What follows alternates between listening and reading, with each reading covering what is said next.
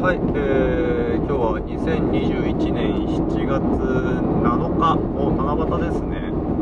水曜日の、えー午後7時22分です。えーと急遽呼ばれて仕事の不具合チェックをしになんと高速道路を走っておりますねいやーどうしようかな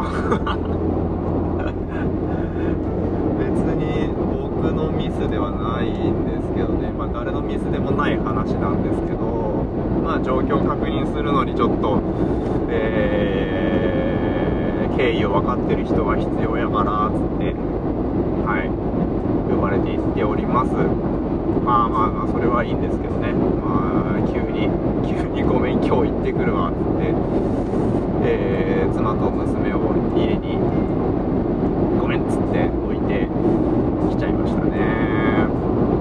はい、えー感謝しております2人ともにはいえー、でですねあのードラえもんがね好きなんですよ。まあ主に娘が。でまあ僕も、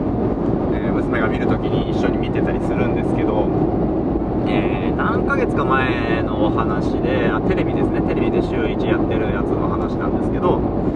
えー何ヶ月か前に「ドラえもんを覗いちゃえ」だったかな？っていう、えー回がというタイトルの回があってそこでの、えー時間っていう概念の扱い方がもうわけわからんぐらい難しいなと思ったんでちょっとそのわけわかんなさを共有しつつなんかこういうことかなみたいな答えが見つかるといいなと思って話し始めています。えー、ざっくりその話の内容を説明するとえー、と未来で、えドラミちゃんとセワシくんセワシくんはのび太くんの孫ですね。ドラミちゃんとセワシくんが、えーちょっと表現は難しいな、えー、とのび太くんが小学生の頃の,、まあ、そのドラえもんのメイン舞台の時代のドラえもんとのび太くんの様子をなんか部屋の中のモニターみたいなので見てるんですよ。で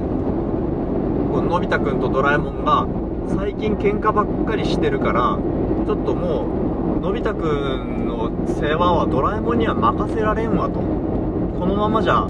えー、せわしくんがこのままじゃおじいちゃんが、えー、と素晴らしい人間にならないからちょっと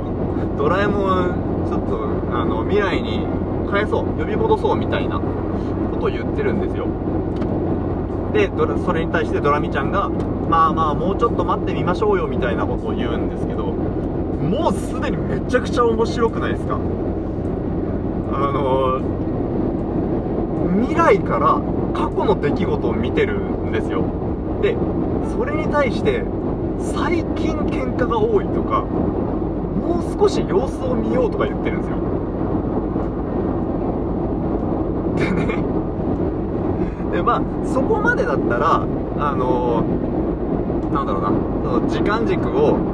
倍速とかジャンプして見ることがまあできないのかなってドラえもんが存在するところのモニターなのかなみたいな理解もまだできるんですけど、えーもうちょっと話進むとあのいやまた喧嘩してんじゃんみたいなことからちょっと後を見てみようっつってピッてモニターリモコンかなんかで操作してちょっと後の時間に行くんですよ。何時間か後みたいなとこに。それができるんだったらもうなんかそのままにしてたらどうなるかって一瞬で見ればいいしあのなんだろうなんならドラえもんを送り込んだことによる結果ももう分かってるわけじゃないですか。それどういうことなんやろっていうのと、えーもうねこの時点で頭の中僕わけわかんなくなりながら見てるんですけどもう一個ねあのドラえもんが、えー未来デパートの商品カタログを見ながらあこれ欲しいなでも手持ちがないしなよしじゃあせわしくんのカードで買っちゃうかみたいなことを言ってせわしくんが 未来でその様子をモニターで見ながらバカバカやめろってって言うんですよ。あのそこの時間軸どうなってるんですかね。過去にいるドラえもんが未来にいるせわしくんのクレジットカードを使うとえー、それはいつ請求されるんでしょう。というか過去でクレジットカード使ったのであればもうもうせわしくんのカードから引かれてるはずなのではないかで結局そこで使わなかったからえー、瀬谷君のカードを使わなかったから口座からも引き落とされておらず、えー、ドラえもんがそこで瀬谷君のカードを使おうとしたことを瀬谷君は知らないからバカバカやめろと慌てた？のか？ちょっとねだんだんわけわかんなくなってくるんですけど。であのー、そう今話しながら一個仮説を立てたんですけどなんかそのえー、人それぞれにその何て言うんだろう自分のプライマリーな時間軸みたいなのがあってでそこに同時に存在している。まあ多分その時間軸無数にあって、えーと、自分と1秒前の自分とは別物みたいな、えー、別の自分がそれぞれの時間軸を生きているっていうようなイメージなんですけど、えー、その同時に存在している人というのはタイムマシンでどっかにどっか違う時代違う時間に行っても、えー、変わらずそのプライマリーな時間軸を生きていることになってる。っていう風に考えると、えー、ドラえもんが何かした結果が今にどう影響するのかっていうことが未知であるっていうのがなんか成り立つ気がしてきましたね。大丈夫かな？なんか。えー、で